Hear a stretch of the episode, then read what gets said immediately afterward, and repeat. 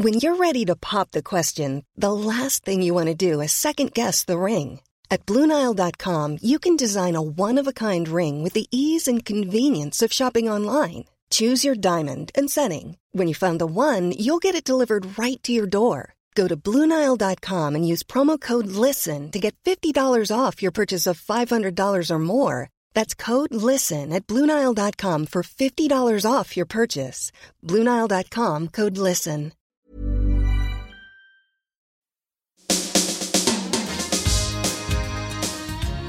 My name's Catherine Carr, and this is Relatively, the podcast all about potentially the longest relationships of your life. Because there's the bigs and the littles, we're the littles and we're together, and we're only 20 months age difference. I'll be bringing siblings together to talk about the connections they have as adults, as well as what it was like growing up together. In this episode, we're talking to Jess I'm Jess Phillips, and I'm the Labour MP for Birmingham Yardley. and to Luke. Okay, yeah. My name is Luke Trainer. Um, yes, I'm, I'm Jess's older older brother. Jess and Luke, the so called Littles, have two older brothers who, among other things, took responsibility for naming their siblings. So my mum had obviously read some sort of, I don't know, 1970s book. It would have been the time that Empire Strikes Back came out. Luke is named after Luke Skywalker. I, very unimaginatively, they obviously looked around and just saw Nan. I was named after my Nan. But I'll also talk to them separately to get a more private take on the relationship. I hated how much attention Luke's illnesses took of my parents, how much money, how much attention, how much pain. I, I guess she just got frustrated, and me being completely self-consumed and, and, and bothered about how the world had dealt me uh, a hard hand. all the way through our childhood and for all the downsides of mine and Luke's relationship over the years, he has never not been my friend. We were inseparable, so those kind of things don't just go away. Brothers and sisters are never straightforward. There's only 20 months between Jess and Luke, and as she says, they've always been close. So it was natural she tried to help him during the years of drug use and abuse, and even a spell of homelessness. We talk about all of that, but we started talking about what it's like to be the baby of the family. I've been watching The Crown a lot recently, and I I'm trying to get like sort of Princess Anne vibes because she's got three brothers. I keep feeling really sympathetic for uh, Princess Anne, but it's privileged, I would say, to be the youngest for all sorts of reasons. That I was given more freedom. My parents were much older, and in fact, quite a considerable amount wealthier in my childhood than they had been in the boys. It's it's sort of nice having three people who um, have got you back, and likewise they would say the same about me. But being the only girl definitely means that most of the responsibility for things that happen in our family now, especially since my mum died 10 years ago, it sort of falls to me. I definitely have a terribly traditional gender role with my brothers where I'm sort of the boss, even though I'm the youngest. So you're organising things like family get togethers and important birthday presents and all of that. Yeah, like dad's 80th birthday is in two years' time, it will be me who is like, right, what are we going to do? Let's organise something and get everybody working together. And were you always um, a little bit, not bossy, but a little bit organised? like bossy. that? You Oh, say bossy. was that your role in the family? If if I was to ask Sam and Luke and your other Definitely. bro- okay, Definitely. I've always been strident, let's call it that. Another thing that only ever gets said about women, but yeah, I was strident and bossy. And my mum said that, like, the moment she wrote it in a blog she was writing when she was dying, that, like, from the moment I was born, I looked at her like I was in charge of her and everybody else around me. So, yes, definitely, I have always been bossy. Yeah, I would play second fiddle to Jess's ideas of, of how games would go. And, and I can remember on one occasion we'd been um, kind of grounded to our room, and we, we shared a room. I don't want to say locked in the room because I don't want to make it sound like we came from some Dickensian household, but we were basically. Yeah, yeah, I remember it really, really, really well. Luke had been going to Beavers we'd all been against the the fact that he'd had to pledge an allegiance to God and the Queen. It had caused some consternation. Um, but he'd been to Beavers and there was a tuck shop at Beavers and he'd brought me home some cherry aid, I think it was. And I spilt it on this like really weird like sheepskin rug we had in our living room. And then we were grounded for that. And uh, all we had in there was a bottle of talcum powder. And we used this talcum powder to kind of recreate a, a wonderful winter wonderland, um, much to the disgust of our father. We got talcum powder and literally poured it all over our bedroom, which we shared at the time. Yeah, much to my father's ire. When he came up to the room, we had like a whole play set out for him about this wonderful wintry land, and uh, he, he he was none too pleased. But we, we were forever making up kind of fantasy realms and lands and characters and, and all sorts. So yeah, And was Jess bossing you then? Was she telling you what you could be? I think in our family there was a there was a velvet cape and then there was a peasant skirt and it was the older sister always got to be the velvet cape and the younger one always had to be the peasant was there kind of that dynamic in your relationship where she was bossing you into various roles or was it quite equal in I mean, that she was never a, a, a kind of girly girl, so that didn't mean you know I was kind of dressed in a tutu or anything. But she would be taking the lead. So if we were like had an imaginary restaurant or something, she would be the head chef. yeah, I would say. Um, so I've just got a few questions to ask with you together. I was wondering if you could both sort of describe what kind of atmosphere was like in your childhood home. What kind of childhood did you have together? Uh, I mean, it was good, really. I think, yeah, busy and rambunctious. There was always a lot of people living in our house. So there was seven of us: my mum and dad, the four kids, and my granddad lived with us. But then there was always our brothers' mates or people who were going through a divorce who worked with my mum or dad. We often had lots of lodgers and interesting characters living in our house, whether it was kids who'd been you know, abused by their parents, or we had one little girl who used to come to us in the holidays, only in the holidays, wasn't it? And her dad had killed her mom. So, yeah, it was an interesting and lively household full of uh, lots and lots of characters. It sounds like that it wasn't as if you had to wait until you were adults, you two, or to go out on your own to see the world as it really was. You you kind of had the world brought to you quite young.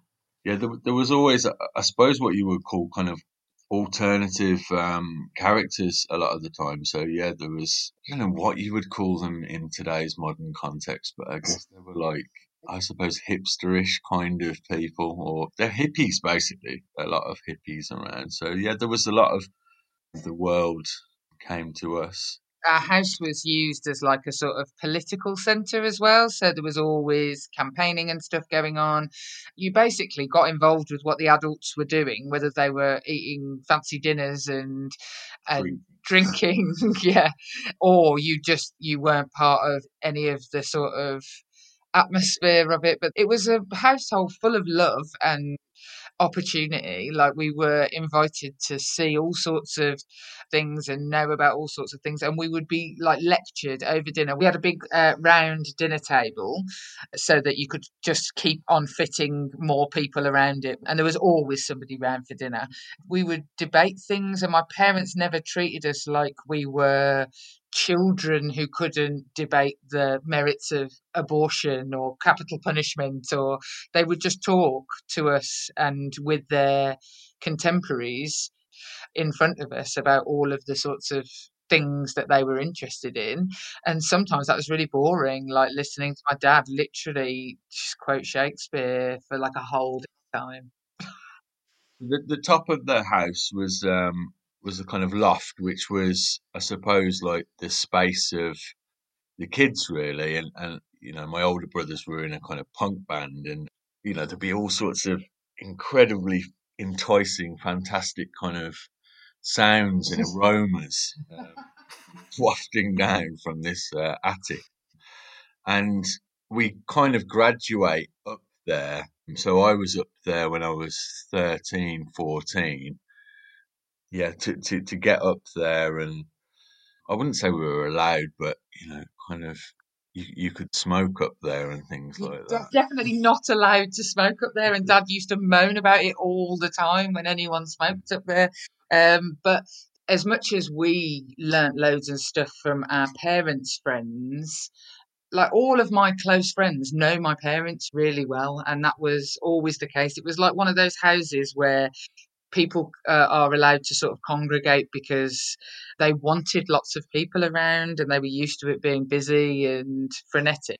But um, you definitely were not allowed to smoke up there. My parents, absolutely, funnily enough, were making them out like that they were hippies and that they were do.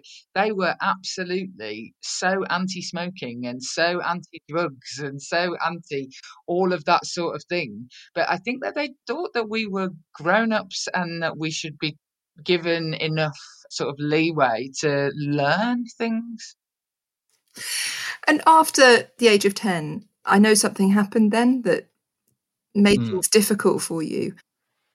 Um, well, yeah, ooh, I mean, it's it doesn't make for very um, pleasant hearing or viewing, I suppose. But yeah, I just uh, I, I I kind of had a, a traumatic experience uh, like sexual assault. So um, that was something that I think I just changed over.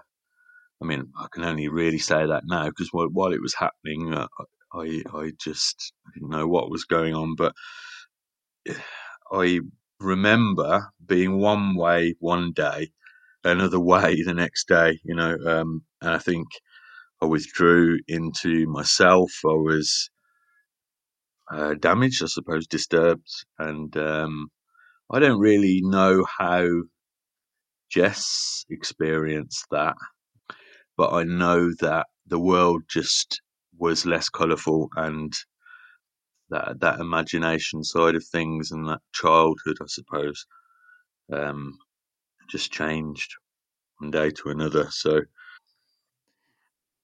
I suppose somebody basically without being too blunt about it, took the innocence away and the magic goes with it. Yes, yeah. I mean, I can I can look at it in those kind of more poetic terms now. I think, but yes, that that that that is what happened. There was a kind of uh, just a shadow over things. I think, yeah. We did talk as well a bit about um, what happened to Luke when he was 10, and he told me some of it. But what he said I thought was really interesting is that for him, he said it was like sort of night and day in terms of the world changing. And then he said he didn't know how you saw it from the outside. And I wondered, how did you see it? I don't know. Like for me, the change in him was when he went to secondary school. So probably not long after that. So he would have been about 11 then. He just became very with not even withdrawn. It's very difficult not to speak about things as if you have the hindsight that you have now. But he was like just more complex. He'd always been like just really soft. And to, uh, if, to be perfectly honest, uh, while he sat next to me, it was a bit useless. Like, just really like, oh, like everybody just liked him but um, it became much harder. Did you have language like the language we have as adults with therapy and all of these other things as 40 year olds is different to the language we have as 11 year olds? Did you have language to kind of understand that he'd changed? No, absolutely not. No, we definitely didn't have language for it. I just was annoyed with him. I mean, we probably had language that was very derogatory.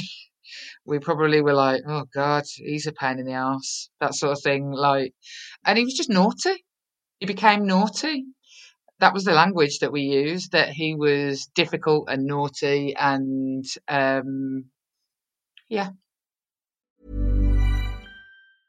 Hey, I'm Ryan Reynolds. Recently, I asked Mint Mobile's legal team if big wireless companies are allowed to raise prices due to inflation. They said yes. And then when I asked if raising prices technically violates those onerous two-year contracts, they said, "What the f*** are you talking about? You insane Hollywood ass."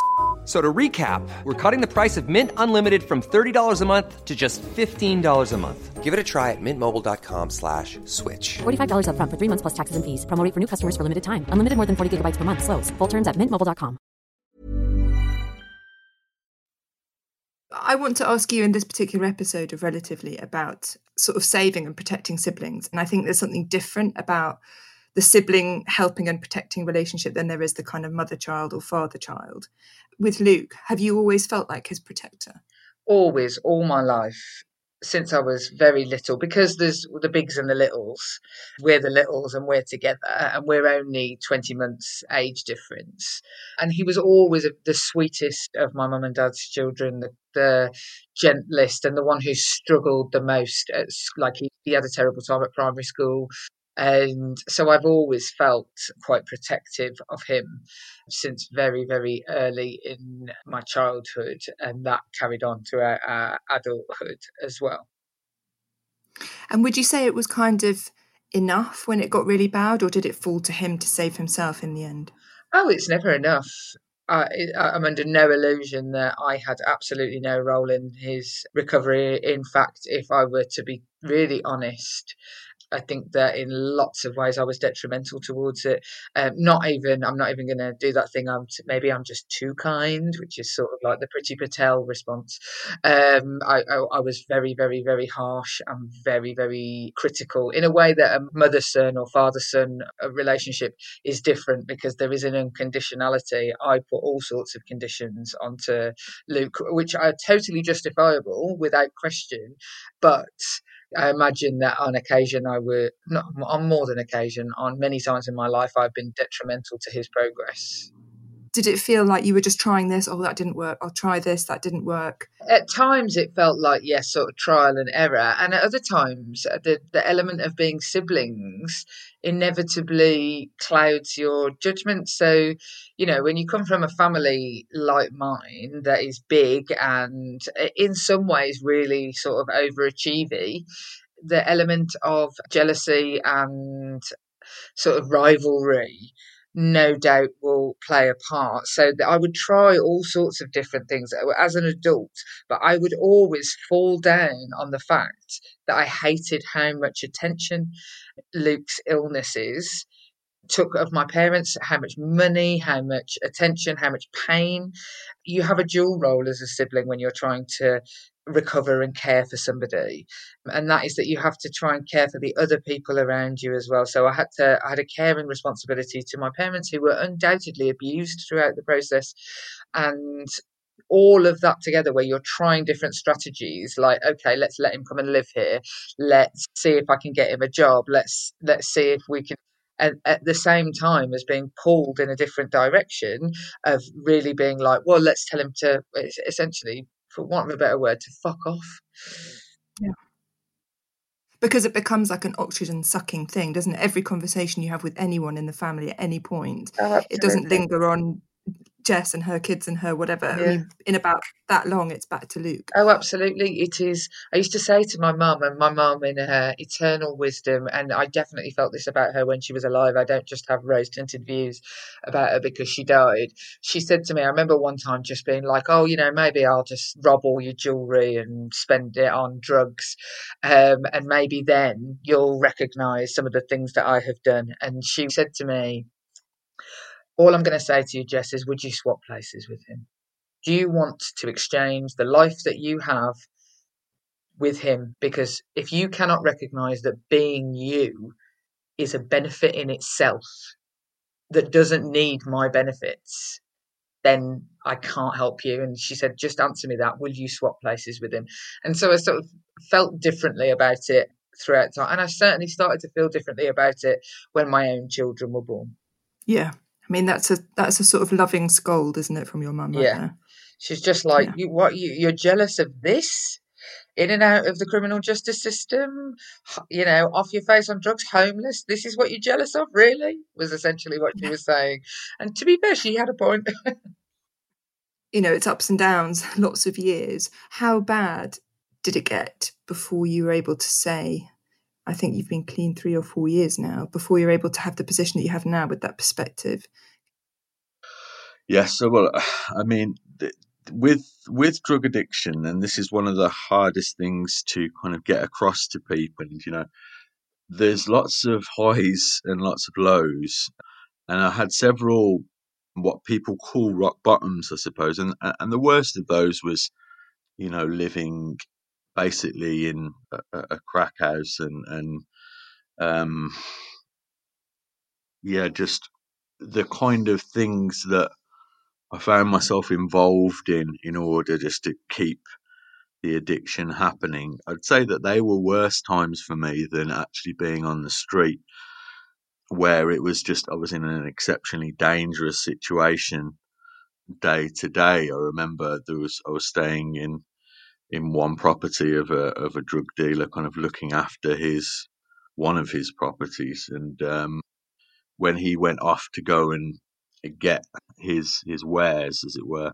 he showed me where all the weapons were in the house. Should anyone come, you know, there was machetes and firearms, and all sorts. And when I look back at that, and being a father now, that's what I'm most chilled by, I suppose. The the time on the street is very, very lonely feeling, really kind of just searching for for comfort on a very base kind of animal level, but it's the fear, the more fearful parts of it that are the grittier bits. Mm. Yeah.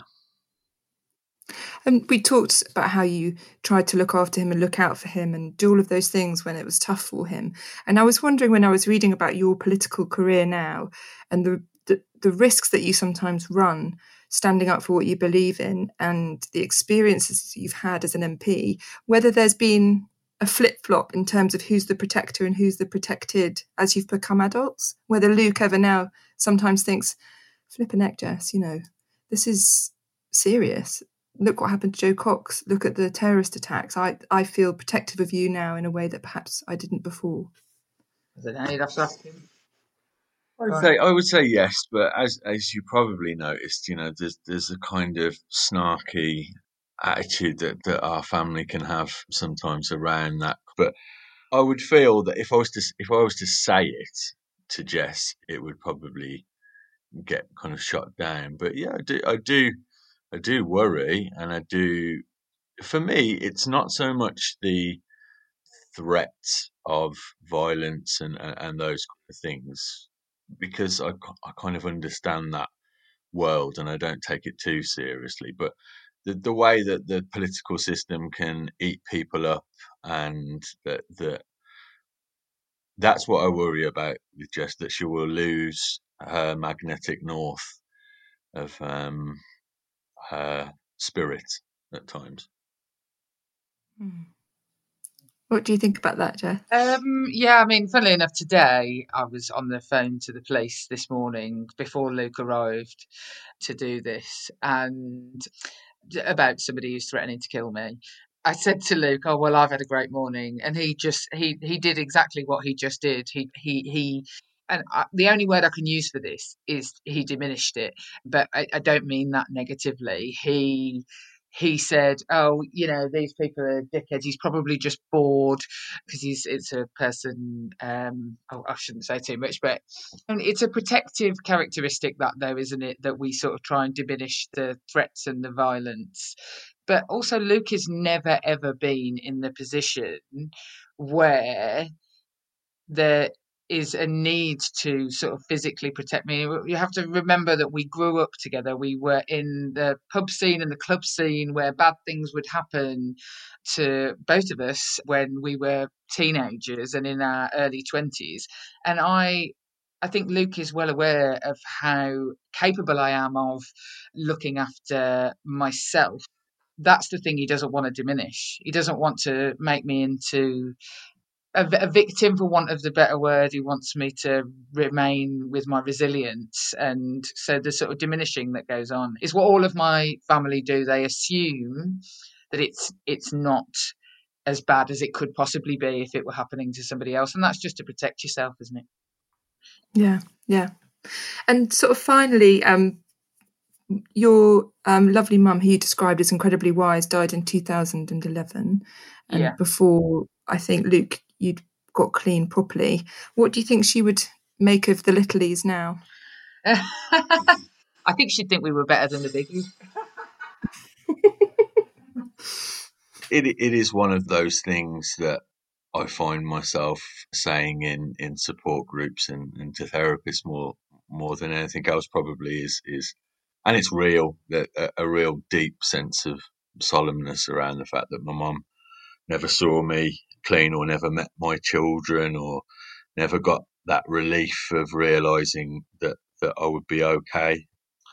So I I know that she would be absolutely um, proud and and delighted with me to, today, and, and I'm going to stick my neck out and say that she she'd be prouder of me than she is of Jess. it's definitely true. She would be prouder of him than she was of me, but that's because she was groomed to be proud of me for the whole time. and I was just wondering if there's a song that takes you back to like the 80s and a, a happy sort of talcum powder dusting time, perhaps in your life that you could instantly put on, you'd be like, yeah, we're back in the loft or we're back in the house? What would it be? Um, I don't know. Mum and Dad used to listen to the Beatles all the time. So, like, any Beatles song always makes me think of being a kid. Um, I tell you what it is for me it is being in the back of the car. Because when I was born, my mum said that she had me because yogurts came in pots of four and she had three children and there was always an argument over the fourth yogurt. Uh, what she didn't countenance for in yogurt savings was the fact that she would have to buy a completely different car. Back in those days, there weren't cars that would fit whole families in with four children. And so we had this Volvo where me and Luke used to sit in the boot. Yeah, it was hearing aid beige. That is uh, absolutely the correct colour of it. We listened to a lot of Dire Straits in the car, yes. didn't we?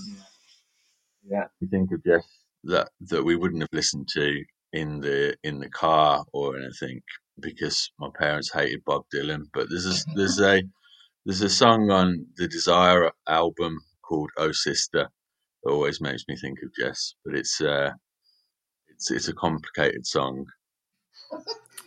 That's a compliment. it's really, really hard to wind somebody up who's been through as much therapy as Lucas. I find that to be a massive irritant. My Zen likeness probably will wind her up at times if I'm like, oh well, you know, such is the way. It's a really weird thing that he really, really, he really hates Steven Seagal. so I don't know why he's taking against Steven Seagal. He sends me newspaper articles about how much he, like, what a wrong and Steven Seagal is. Thank you so much to Luke and to Jess. I'll never be able to look at Steven Seagal in the same way again. Thank you too to Tanita Tikaram, who let us use this amazing song Sound design is by Nick Carter at Mixsonics, and digital production by Charlotte Griffiths. Next week on Relatively, it's Davina De Campo and her little sister Caris, who are number six and seven in their family. They talk to me about drag, about gold jelly shoes, and about surviving bullying at school. Thank you very much for listening. If you want to see photos of Jess and Luke and find out more about the podcast, head to relativelypodcast.com.